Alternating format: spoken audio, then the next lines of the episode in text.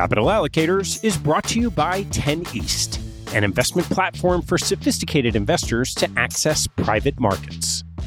10 East brings benefits of having your own family office without the cost and headaches of doing so. It's founded and led by Michael Leffell, former deputy executive managing member of Davidson Kempner. Michael and his investment team offer members the opportunity to co invest by offering at their discretion. Michael and his team source, diligence, and commit material personal capital to each investment. The opportunities shared on the 10 East platform offer exposure to private credit, real estate, niche venture and private equity, and other idiosyncratic investments that typically aren't available through traditional channels. The principals have over a decade track record of investing in these types of exposures across more than 350 transactions. Post investment, the 10 East team conducts ongoing monitoring and reporting, just as you'd expect from an institutional investment organization. I've known Michael for about a decade, and after becoming impressed by the quality of 10 East offerings, its research process, and high quality investment team, I became an advisor to the organization and investor in multiple offerings. You can learn more and join me as a member at 10east.co. That's the number 10 east.co. Private Equity Masters is brought to you by ILPA, the Institutional Limited Partners Association. ILPA is dedicated to engaging, empowering, and connecting limited partners to maximize their performance on an individual, institutional, and collective basis. It also hosts Voices of Private Equity, a podcast featuring leading voices from private markets that delves into the most pressing issues facing investors today. In its first season, the podcast held candid conversations that revealed each guest's personal journey in the industry. Rate, review, and subscribe to Voices of Private Equity today. Private Equity Masters is also brought to you by PitchBook. Deciding where to allocate capital is challenging for even the most seasoned fund managers. The margin of returns between a good and great investment can be wide, especially in the private markets so you need access to the best fund data available, and that's PitchBook. 93% of PitchBook's clients say their fund data is better than any other provider. PitchBook also publishes first rate research on all aspects of investing in the private markets. You can explore PitchBook's data and research today by signing up to get free limited access. That's free, limited access to the largest database of private market intel. To sign up, visit pitchbook.com slash capital allocators and see how PitchBook data can help give you that extra edge. Today's show is sponsored by iConnections. iConnections software platform seamlessly connects managers and allocators for virtual meetings – giving managers the ability to subscribe and share information with allocators who can efficiently select and meet managers all on one platform. The scalable technology powering iConnections can be used for bespoke events by managers, allocators, and service providers. Visit iConnections.io to learn more.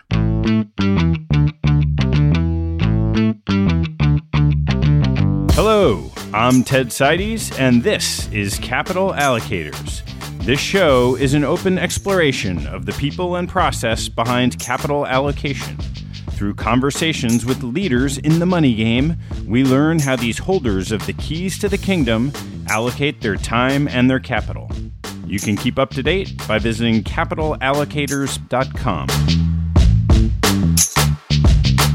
Over the last decade or two, no asset class has generated as much interest and investment dollar returns as private equity. This eight part miniseries, Private Equity Masters, is a set of conversations with some of the longtime leaders in the space. We'll hear their stories, those of their firms, and their perspectives on this all important area of the capital markets. My guest on the third episode of Private Equity Masters is Robert F. Smith, the founder, chairman, and CEO of Vista Equity Partners. Vista is a private investment firm that focuses entirely on enterprise software companies and manages $75 billion in assets across private equity, permanent capital, credit, and public vehicles. Taken together, Vista's current portfolio companies are about 70 in number and house 70,000 employees, 700,000 customers across 175 countries, and 200 million global users. Its combined revenue would make the portfolio one of the largest enterprise software companies in the world.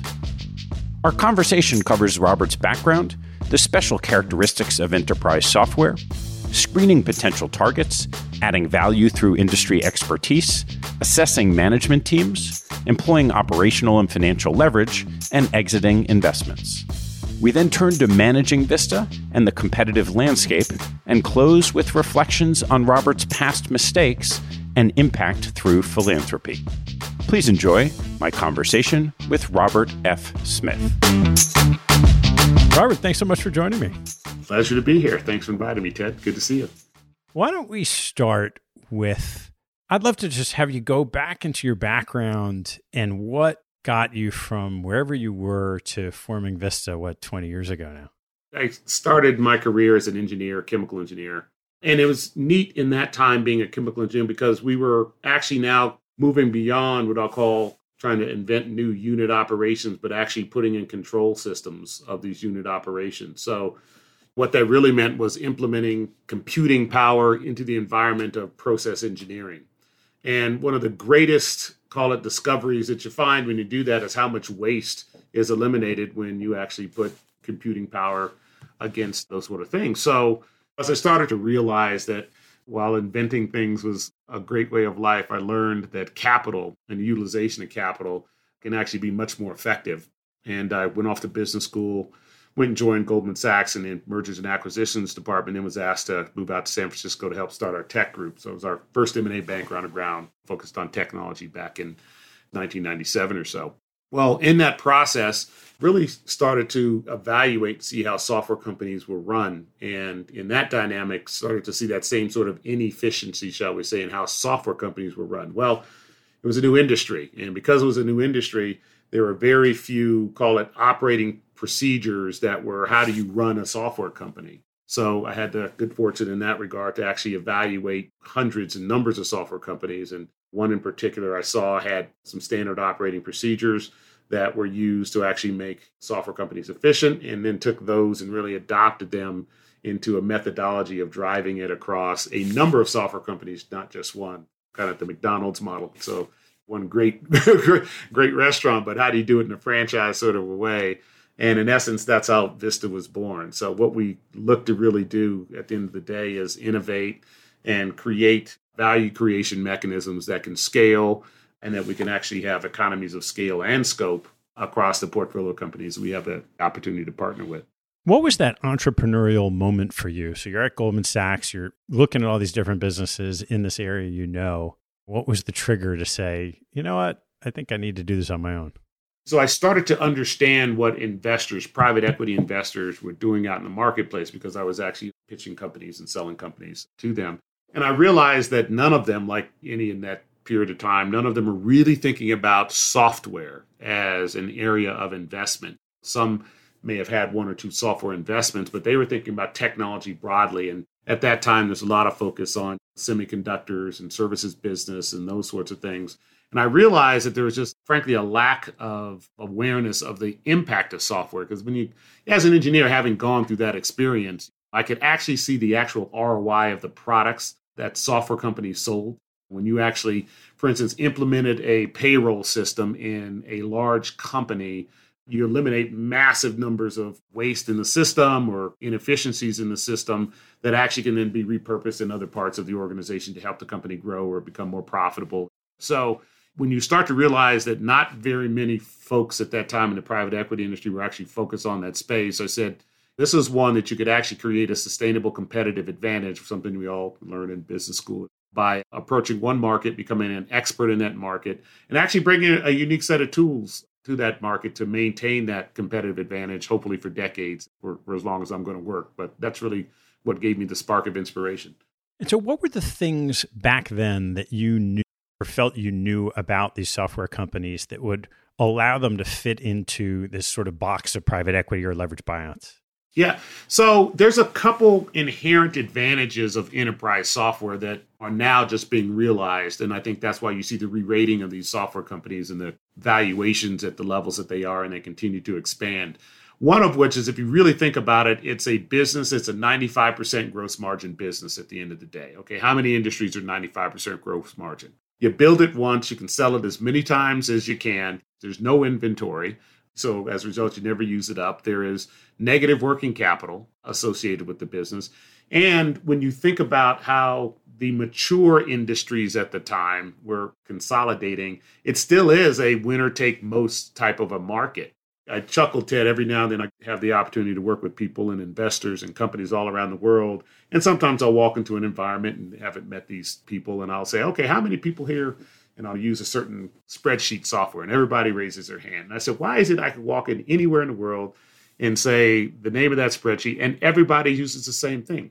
Well, that's a consolidating dynamic that occurs. Now, when I started, there were five or six different spreadsheet companies, but ultimately, there was one winner, and that one winner, on the one hand, had product superiority as well as execution excellence in the way that they delivered it to their customer set. And then everybody converged in the entire industry on that product. Well, that's a dynamic that actually exists in enterprise software broadly. Now, often what you have to do is figure out the taxonomy of the industry as to who's going to be consolidated, who's going to be the consolidator.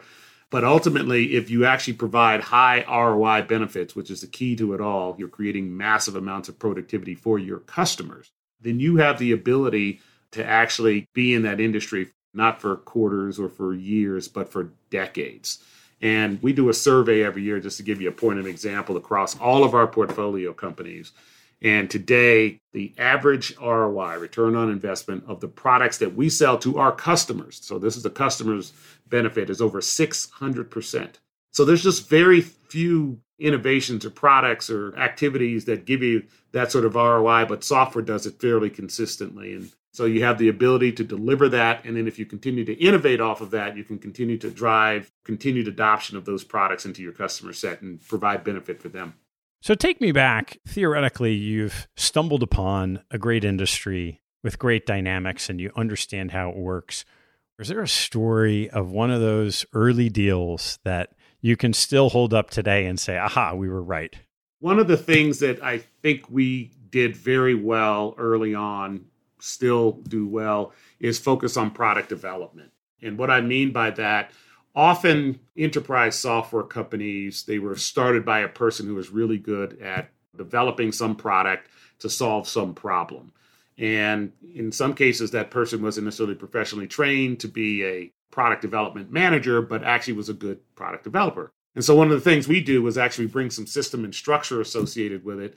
And the aha moment is it isn't that every single product developer is the best at actually doing product management. And so putting professionalized product management across portfolio companies and within those portfolio companies yields massive benefits. And you have to often in those dynamics engage very clearly with that management team and saying, hey, here's why this matters. Because when we're going to move from a small to medium business to an enterprise, we need to have the ability to scale our product with fewer deficiencies and frankly at the end of the day fewer bugs so that it has higher reliability which you can then drive across an enterprise. So i wouldn't say there's just one instance but we have hundreds of instances now. We've done this now over 500 times and each time it's proven out that product superiority is probably one of the most important things that you can focus on which is a very much a heart of our best practices methodologies. So along those 500 transactions over the years what do you look for in your due diligence that leads you to think this is one of those enterprise software companies that you want to own for your portfolios? Again, the most important thing is really does this provide a real sustainable value to the customers that they're serving? You got to look at the must have versus nice to have kind of rubric of decision making from the customer's perspective. So that's kind of point one.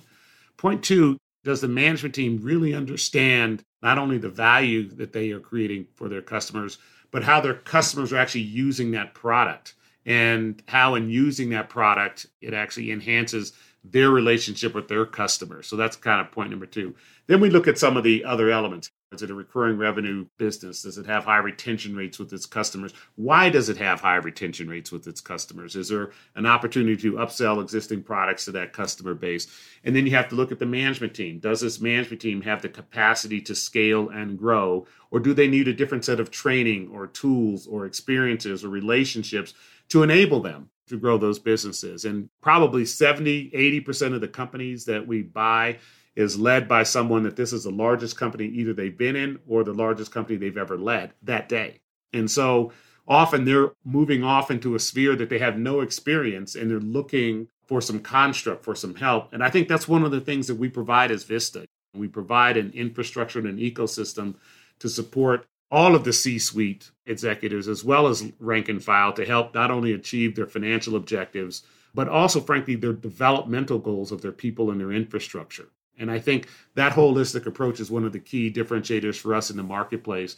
That when we take it into a due diligence session, the prospects see that. And 98 times out of 100, they'll say, We want to do business with you because we see how you enhance the value of not only our business from a financial perspective, but create a business that actually is much more durable and much more reliable to our customer base and actually has the potential to, frankly, be around for decades after we get through working with the management team on some of these enhancements. When you've gone that deep in a vertical like you have here, how do you think about institutionalizing what you know so that you can deliver those benefits to the next portfolio company that enters your portfolio? That's a key part of who we are in our organizational design. I think you know this. We've got over 150 or so investors, and we spend a tremendous amount of time training our junior people, our mid level people for the areas that we know are important for them to be senior folks to execute across each of our platforms. And we've had the great fortune, quite frankly, of being able to create new and different products because we've been able to train some of these just fantastically talented young people and then give them an opportunity to increase their leadership potential in that regard. The other part of the equation, quite frankly, is Vista Consulting Group. If you think about it, we've got almost as many people in Vista Consulting Group as we have in our investment team. And what they really do, the way I like to think about it is VCG engages with our management teams, our investment professionals, our operating professionals to really deliver and enhance, call it the value creation best practices. And so we will buy a new company, we'll engage with the management team, and they may have, look, we'll go and we'll deliver a plethora of here's some best practices to be more efficient in your product development and go to market strategy and customer service or managing the way your go to market motion might be and outside of a, a geography that you're currently in. But you will often from them learn things that they're doing that are particularly effective in the markets that they're in that have some applicability across the broader portfolio. So the way I like to think about it as an engineer is we have very effective feedback and feed forward loops. And we actually have structured times when our senior management teams get together, they learn from each other, they have shared experiences. We'll take the data from that, we'll enrich that data within VCG and then redeliver it across portfolio companies that may need that sort of applicability. So the organizational design, the construct, the methods by which we engage with our management companies and our management teams, quite unique in the industry, and I think has that effect of constantly being able to evolve not only our best practices, but evolve relative to the way that the technology industries continue to evolve using different tools and methodologies and platforms. So I think it's quite unique structure in the industry that has been quite effective over the last 20 plus years. At what point in time over that trajectory of the last two decades did you go from having a series of individual companies to having this centralized VCG and the ability to institutionally share this across your portfolio companies?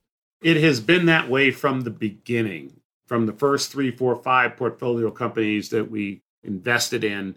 We would bring those CEOs together and we'd have shared experiences around okay, well, how did you actually manage your product development or your services? And you've got 10,000 customers. This is a time when everything was on premise and you've got 10,000 customers, you need to send updates. How did you do that effectively? And how did you, when you send those updates out, not get deluged on Monday with thousands of calls because it wasn't installed properly. I mean, those are some of the problems of the past that we've solved uh, in the way we do things today and going forward.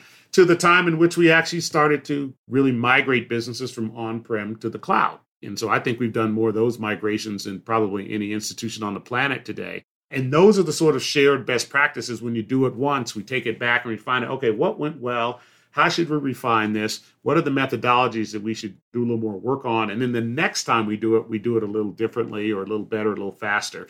And or implementing, you know, our quote to cash systems. In some cases, the early days it would take six to nine months to get those implemented. And today, in some cases, we're able to implement five or six of them in a couple of months across portfolio companies. So that feedback, feed forward capacity with the organizational design has always been something that we've held as a hallmark of who we are and what we do. And then as you get better at it and you build more people capacity, you can actually do more and more faster and faster and then kind of enhance what you can actually deliver to your portfolio companies. So it's been a design point all along. And it's just a question of how effective we've been in scaling it, which is really always the challenge.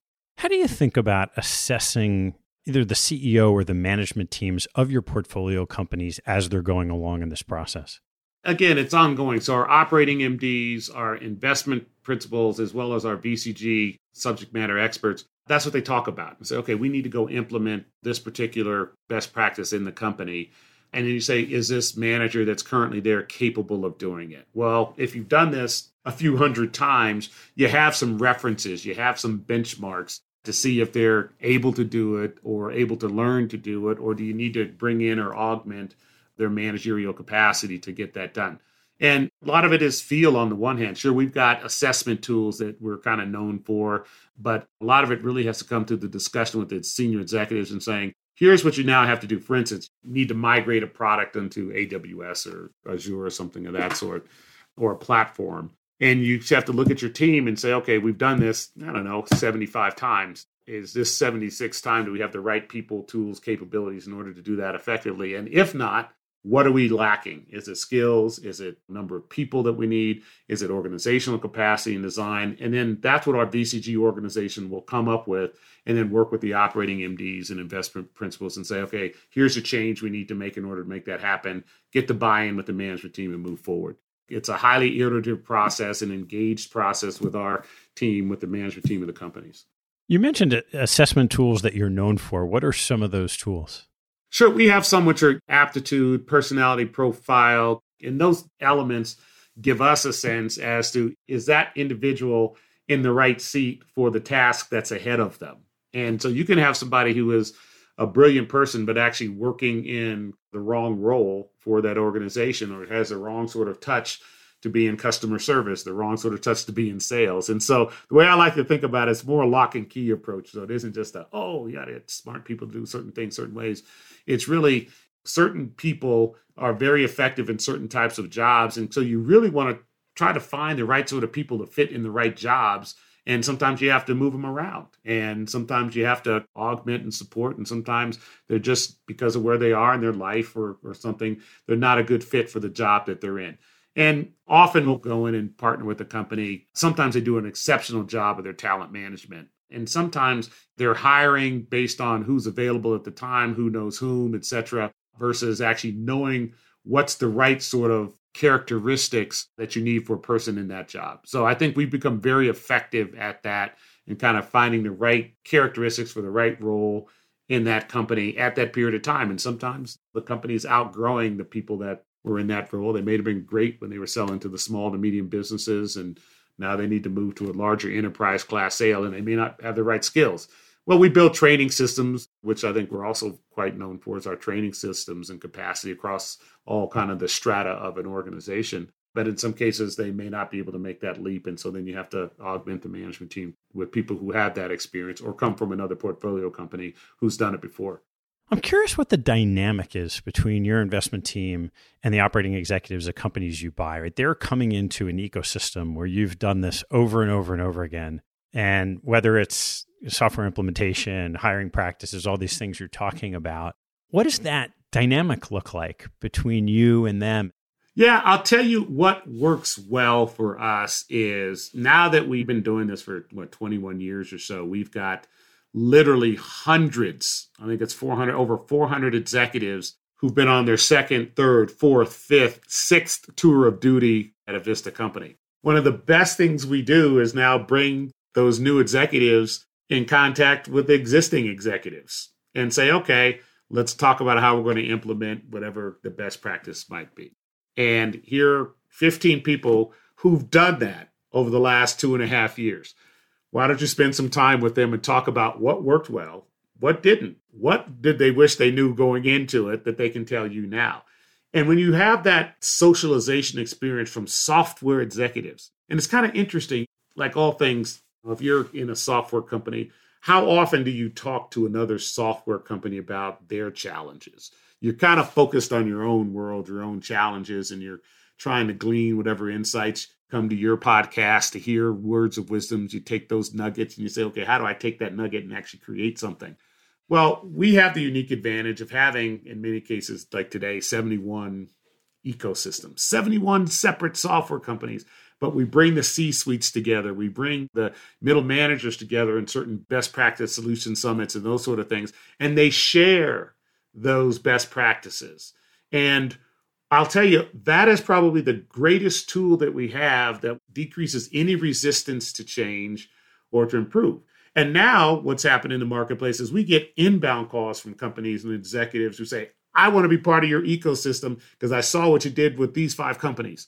And we're similar. I want that. How do I get into that? And so that leads to a really interesting deal dynamic for us, which is we get a number of deals that no one ever sees because executives will come to us and say, Hey, I saw what you did with Jamf and Ping and et cetera, and just spectacular performance and with those. So help me learn how to do that. And then we bring them into the ecosystem. We'll say, okay, call these five senior executives and have your chief marketing officer call these 15. And then we bring them together. And pandemic has actually been interesting. Used to do a lot of it in person physically. Now we can actually do a lot more of it virtually, right? It's kind of an interesting. So there's a higher frequency of engagement that can now occur in that context.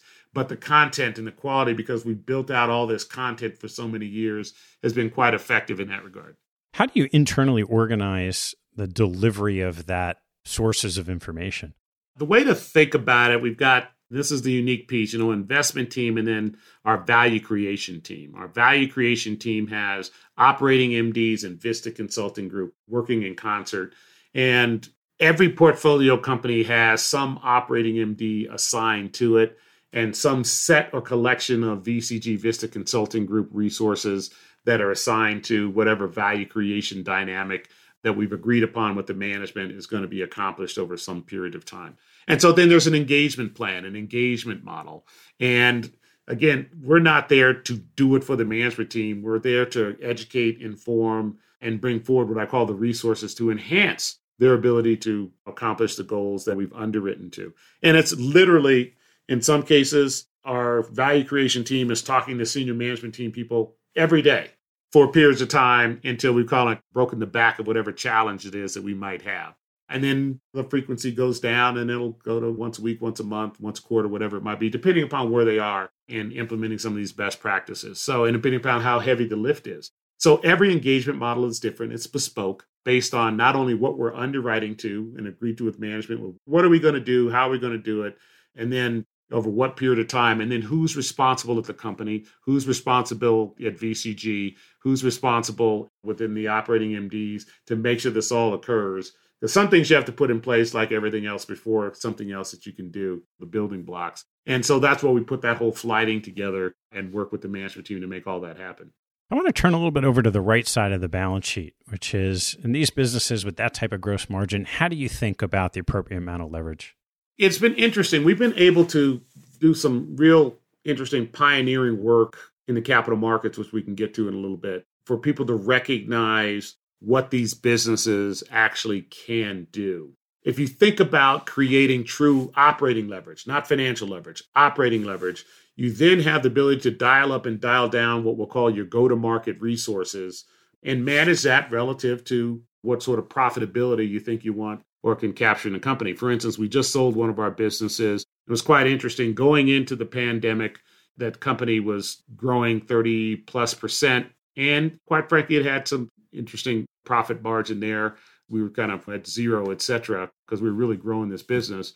Well, the pandemic hit, and we said, okay, let's do this. Let's throttle back just to make sure that if you have any losses, you don't end up with capital losses or lose any money in that business. And we did that for a quarter. Then all of a sudden, we saw a massive demand for that product again, which gave us the ability to put more resources to go to market, now drive the company at 30 plus percent growth and maintain the operating margins. But if we hadn't put the infrastructure in place before, we wouldn't have had the ability to throttle our business in that way. And I'm proud to sit here and during the pandemic, we had 68 portfolio companies. We didn't have to provide $1 of rescue financing. And that's because our investment teams, our operating MDs got engaged with every management company and said, okay, how bad can this be? Well, we don't know. So let's make adjustments and plans now to ensure that every company not only survives, it has the ability to thrive coming out of it. So that's one advantage of having these high free cash flow businesses that don't have a lot of capex burn on them. And if you build a solid operating infrastructure, you have the ability to throttle up and throttle down various elements of the business, but you have to know how to do it and do it responsibly. So, this is an example of during the early stages of the pandemic, our teams were engaged with the management teams every single day every single day first two three four weeks of this then they went to every other day and then once we figure out okay here's the model that we're going to operate until something changes. In some cases, all the customers stop transacting. They still pay their software bills, but they stop transacting in their core business. And in those cases, okay, how bad can this be and for how long? None of us knew in April and May and June. But by September and October, we started to see what the patterns look like. And now we're seeing one of our businesses 98% snapback within 48 hours after their customers open their doors, right? So that's part of the ability. Now we can throttle that business differently, but you've got to have the tools and the levers and the systems that work together in concert. So once you know and have a good sense, now a very good sense of what that sort of downside operations could be and therefore the appropriate amount of flex and operating leverage, how do you think about financing it? If you don't have operational controls, then you're kind of playing with fire what we look at is we kind of say, okay, what are the systems that we have control over? How quickly can we throttle them up and throttle them back? What level of recurring revenues do you have with your customer base? What's the retention rates of those customers? What's the length of the contracts with those customers? What's stability of that in market? Are these companies, your end customers, going to go have problems where they can't pay you? And so you have to take that all into account and say, okay, should we lever this company at four times, five times, six times, or seven times? And then if there is a downturn, what are we going to do so that we don't have any problems with any of the covenants and that leverage? And we'd like to be very responsible about it. 20 plus years, we haven't missed an interest payment or had any problems managing the capital structure of our businesses. But that's because we take a lot of time in the front end. Look, things happen, but we've had enough experiences with enough cycles and downturns and great financial crisis, now the pandemic, that we have a really good sense on how to manage these businesses. And frankly, I think a lot of that comes out of our deep focus on the single industry, enterprise software.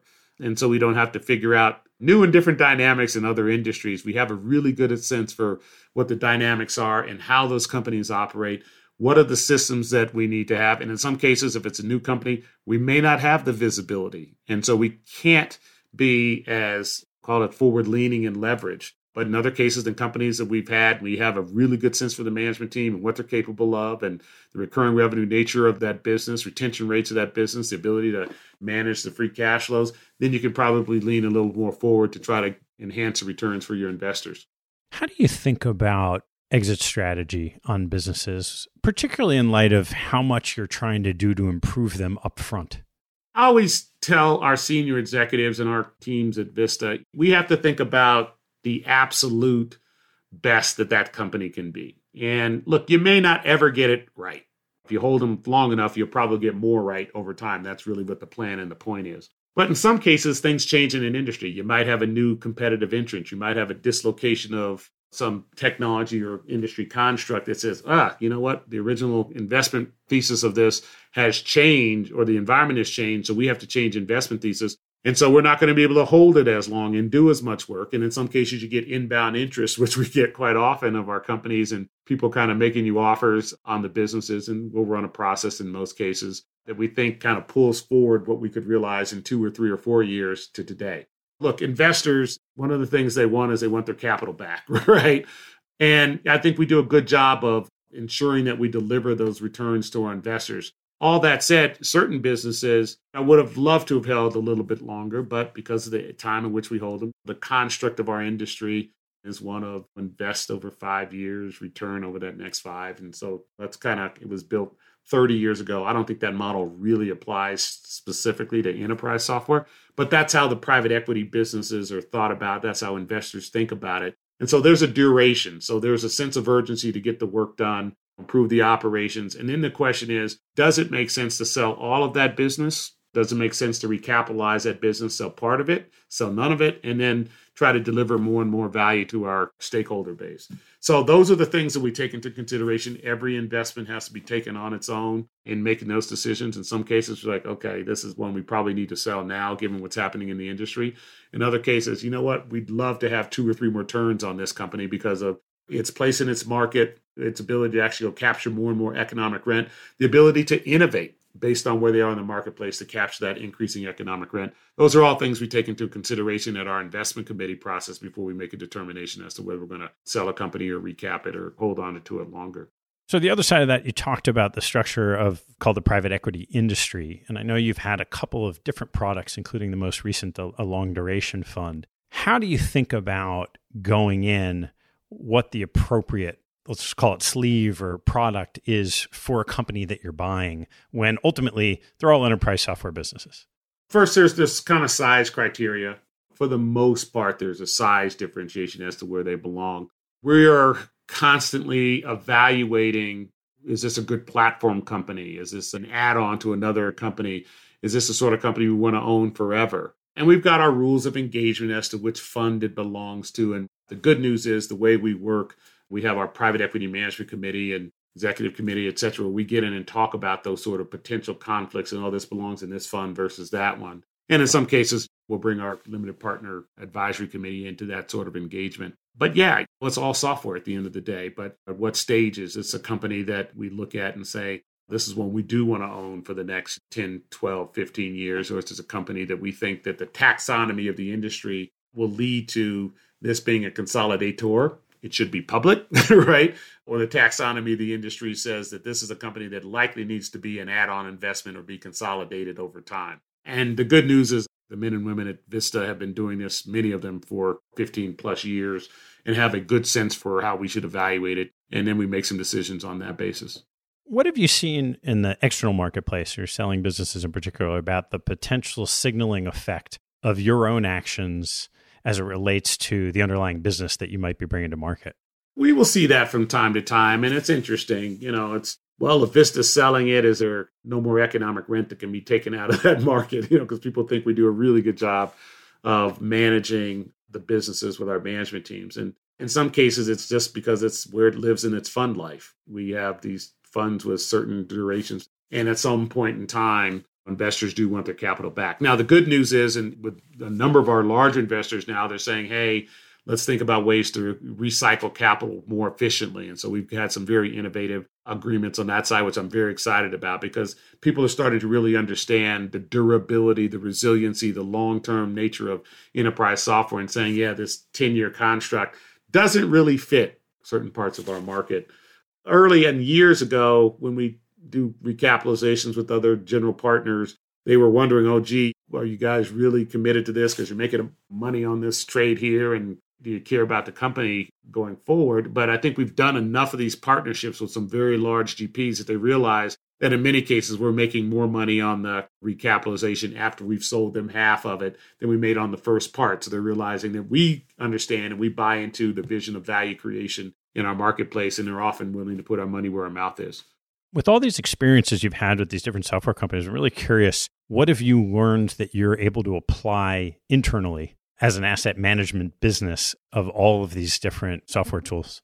Sure. I mean, not surprisingly, we leverage a number of software tools internally in running our business to be efficient. And I think one of the most important things is getting the right people in the right seats, doing the assessments of folks to make sure that our talent management is done properly. There's some folks who do really, really well in large companies, and some folks who do a lot better with smaller companies. And we start off with our investment teams, for instance, uh, they're in a pool AXO structure, and we create wonderful incentives for them, which include ability to participate in the sale, carried interest with our associates and analysts, which I think is somewhat unique in the industry. But by then, trying to figure out, well, where do they fit? And so a lot of that is that talent management. Like I said, some people are better at certain types of businesses than others, and to communicate that. Then training. One of the things we do in, when our portfolio companies, we spend massive amounts of resources ensuring they have the ability to train from interns to entry level hires to mid level professionals to C suite professionals to the CEO. Well, we do the exact same thing within Vista. And we spend, I think, a disproportionate amount of time relative to what I hear other competitors do in the marketplace or other private equity firms do to train our people. Because I know a well trained executive will give you exponentially more capacity and insights and efficacy than just having kind of more people that you don't formally train. So those are a couple of examples. Training we think is critically important. Talent management we think is critically important, not only at, in the portfolio companies, but within Vista. And then of course there's leveraging tools. How do we leverage distance learning for our executives? One of the few organizations that anyone in the companies can actually take get nano degrees in artificial intelligence through our Vista University construct we believe in educating our workforce and ensuring that they have a path for progression as part of their psyche as to why I want to be at Vista. It's not just compensation, it's who am I and what am I going to be able to build in my own skill set going forward. When you've extended, as you have through private equity to credit and public equity, what was the thought process in introducing that with a model that's already working so well? I mean, our industry has evolved over the last 20 years, Ted. You remember 15, 18 years ago, there are only a few institutions that would offer any form of credit to software companies. And they did very well because they had very little competition. Most of the big lenders were out there saying, well, gee, your assets leave every night out of the elevator. And then they started to understand over time, and I think we had a role in this, that the recurring revenue nature of the relationship with customers is something that actually, frankly, is more resilient than some other tangible kinds of engagements with those customers. Then you look at in the age of the pandemic, people paid their software bills before they paid their rent.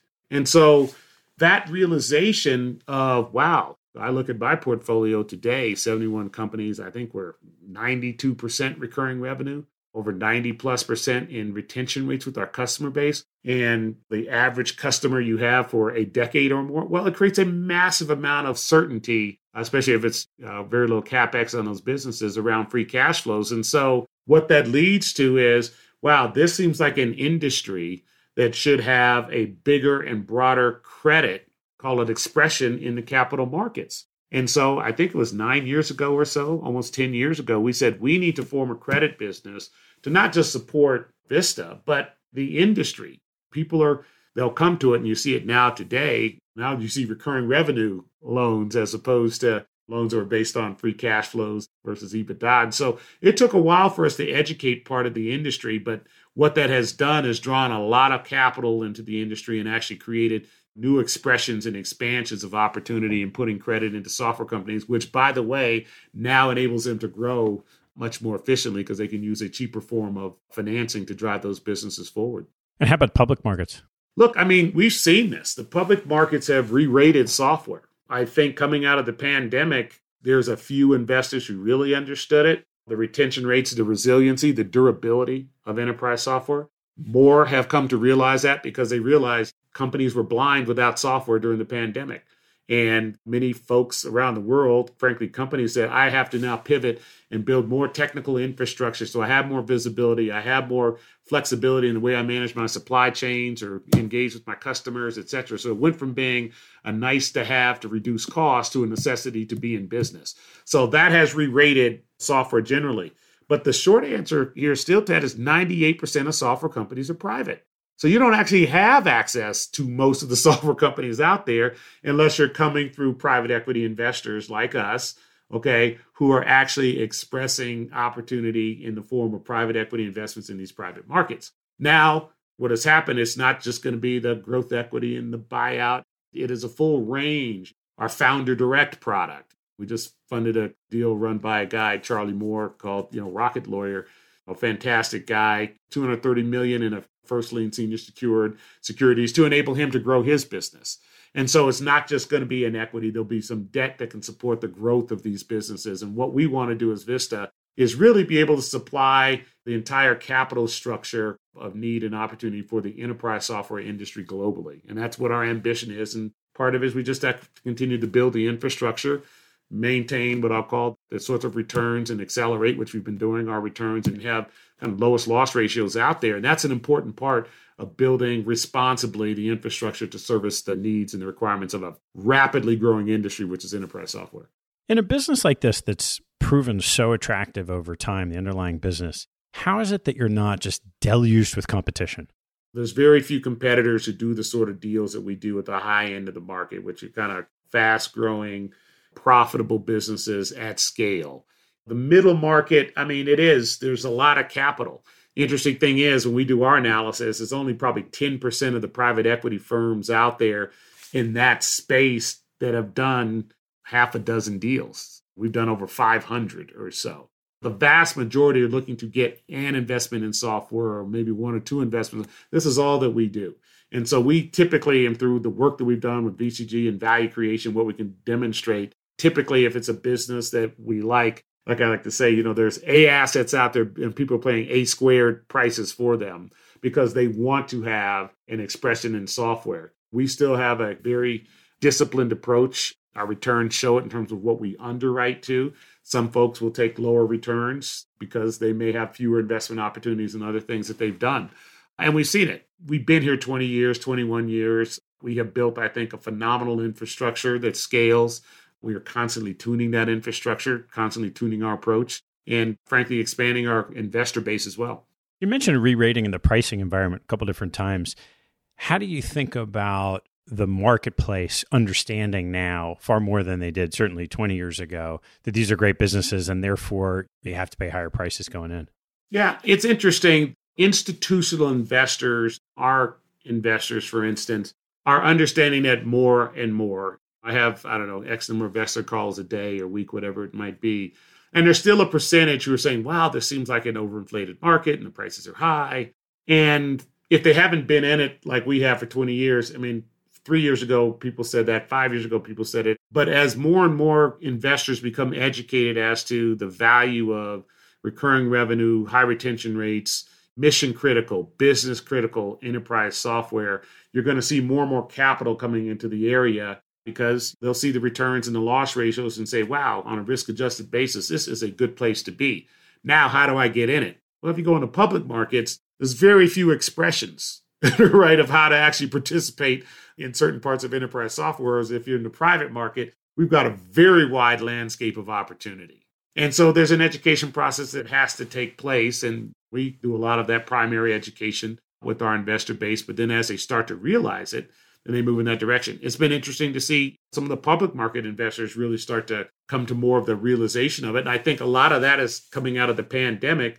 They saw what industries were durable, which industries were resilient, and then what industries also were called upon to solve problems remotely and that no one else could solve. Well, that fits right up our alley of enterprise software. So, again, the basic fundamental demand of our products has actually increased over the last few decades, but has accelerated in its increase in demand over the recent times because people have realized without it, they're lost in either understanding their current business or reaching their customers or being able to actually manage their supply chain. You're seeing some effects of that right now globally where supply chains are still disrupted for various reasons associated with the pandemic. And some of the companies are still blind to where they're going to get supplies and products because they hadn't made the proper investments in enterprise software two, three, four, five, or eight years ago. So, going forward in the capital markets, somewhere in between these public markets and private markets, we have this burgeoning SPAC ecosystem, which I know you've been involved with. How are you thinking about SPACs in general and your participation in this movement, potentially to some of these private companies to public markets? Sure. LCs have been around long enough. This is kind of the third expression of SPACs coming into the public markets in my lifetime so far. And like all things, you will see a massive expansion of this opportunity because there has been less friction in the formation of them than in the past. There's been some changes in the rules. And I think people are going to embrace them for some period of time. And then I think there's going to be some disappointments and potentially some regulatory changes, which we're starting to see the beginning of which I think are going to change the attractiveness of them for companies to be part of them. Our world of enterprise software, Like I tell folks, if I don't get three calls a day from somebody about a SPAC, that means I woke up late that day, or they're looking to buy one of our companies or have some proposal. And so, from our perspective, we look at it and say, look, it is an interesting capital alternative. We, of course, have teams of people evaluating does it make sense for our companies? Is something we should do? And we'll continue to do that. And at some point in time, you'll probably see some announcement about Vista has embarked on a deal in one form or another involving a SPAC. But we look at them, they are an interesting way to participate in the public markets in a shorter period of time than a traditional IPO. That said, there's some advantages to them and some disadvantages, and you have to weigh that relative to all the stakeholders that we constantly are managing the interest of as a firm. So, as you look out for the next 20 years, how do you evolve the next generation of leaders at Vista? I look at there's kind of pyramids of opportunity. Our AXOs, I'll talk to the investment team and I'll talk to VCG. Really, they've got to be fundamentally and technically sound in underwriting, period, in the story. The good news is we work on a lot of companies, probably do 50 deals, 50, 60 deals a year. So they have a lot of like completed, which means we're doing multiples of that in evaluation. And so our people have an opportunity to really become expert at underwriting. I was actually just encouraged yesterday. I got an email from one of our largest investors who has completed a deal with us, a co invest deal. And this is a global investor, billions of dollars that they invest. And they said, You all do the best diligence of anyone we've ever engaged with by heads and shoulders.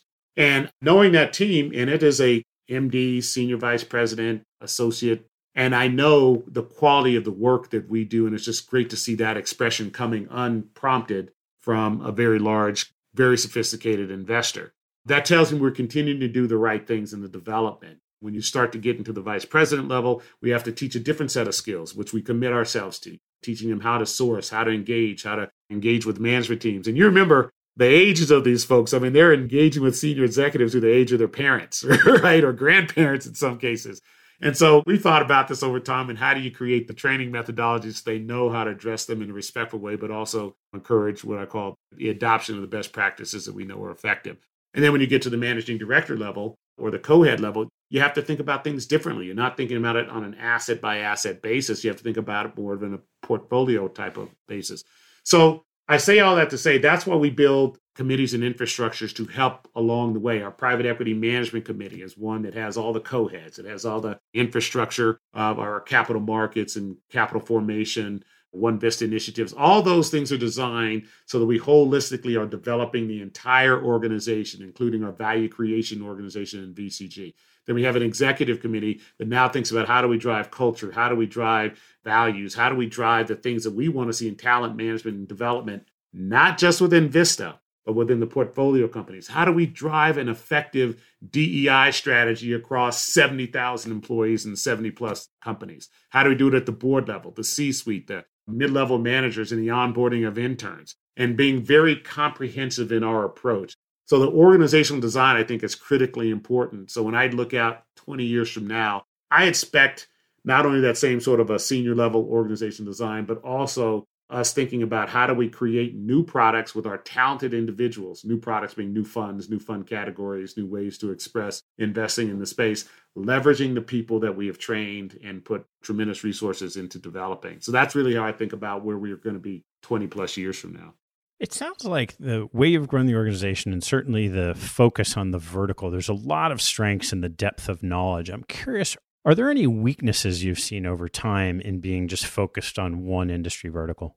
I actually had some conversations with some investors multiple times over this, and we were talking about our loss ratio, which have a kind of industry leading, very, very low loss ratio.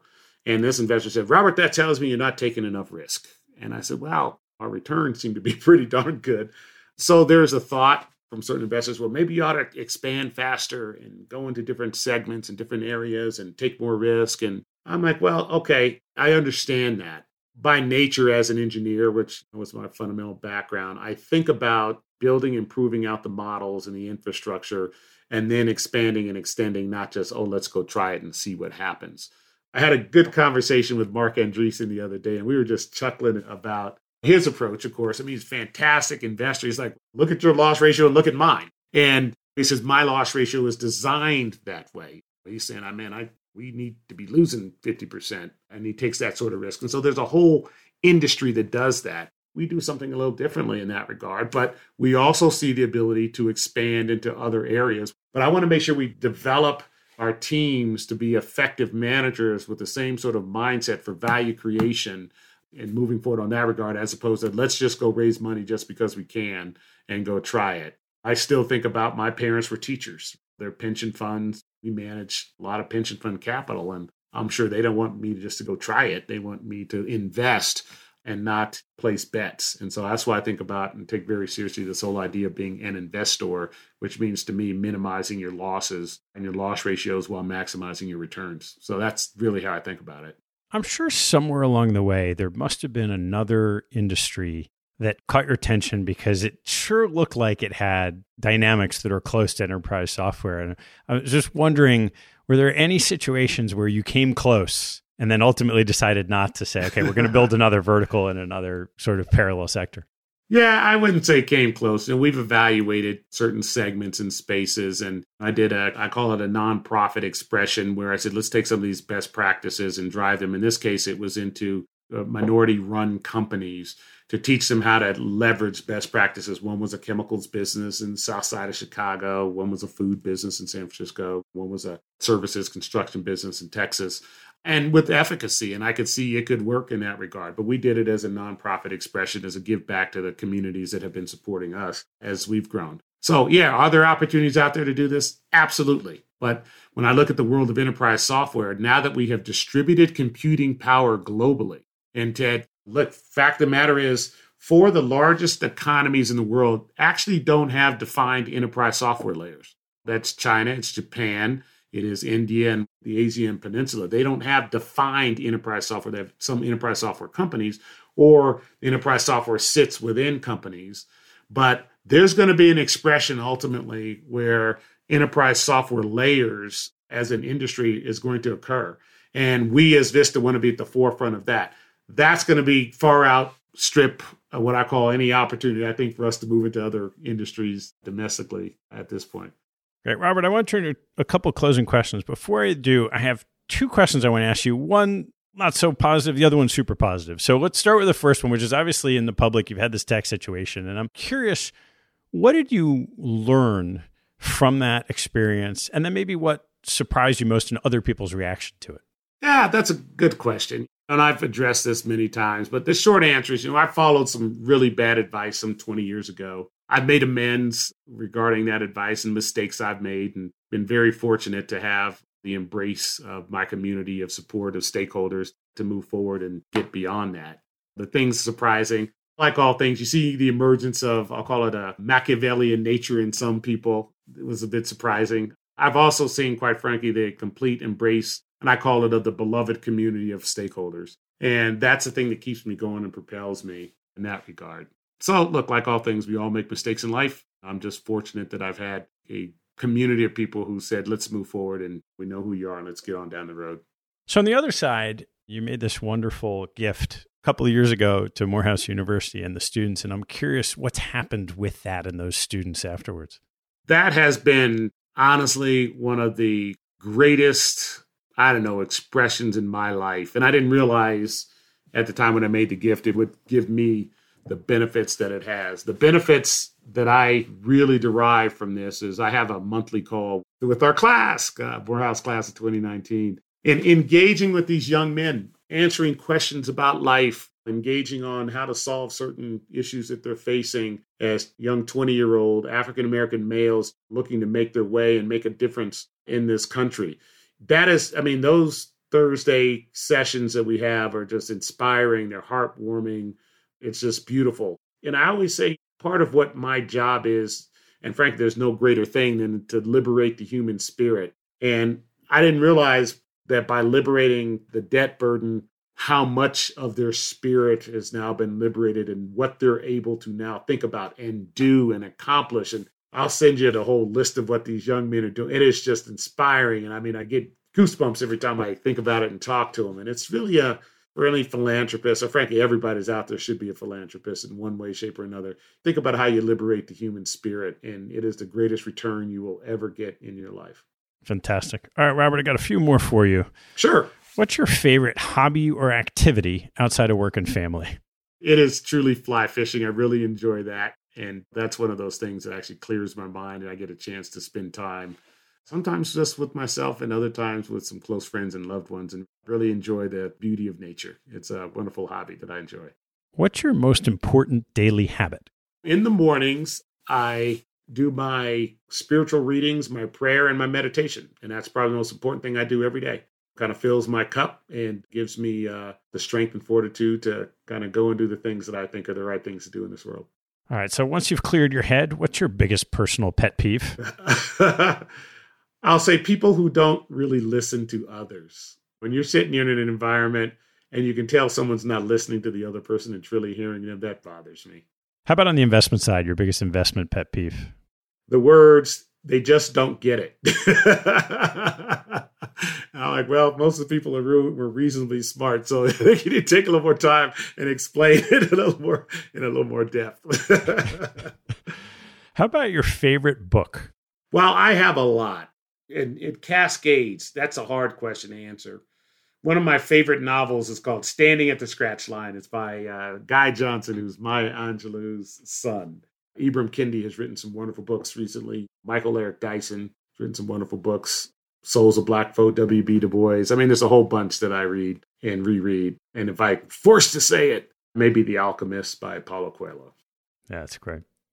What teaching from your parents has most stayed with you? That you are a member of a community. I just saw that every day in how they lived, and that you have to take that responsibility seriously. Great. All right, Robert, I got one more for you. What life lesson have you learned that you wish you knew a lot earlier in life? I learned a lot of things, and there's three lessons, and I'm going to give them to you that I give my kids. And I'll tell you the one that I learned late in life. The first one is you are enough. You are enough to solve the problems that you focus on and be the person you want to be. And I tell my kids that kind of every day. The second is discover the joy of figuring things out. And the third one is love is all that matters. And I think it's the love is all that matters. I learned much later in life, and I wish I would have understood that a lot earlier in life. Robert, this is a lot of fun. Thanks so much for taking the time. It's my pleasure. And thank you so much. And we'll look forward to seeing you on the other side of this pandemic in person. Thanks for listening to this episode. I hope you found a nugget or two to take away and apply in your investing and your life. If you'd like what you heard, please tell a friend and maybe even write a review on iTunes. You'll help others discover the show, and I thank you for it. Have a good one, and see you next time.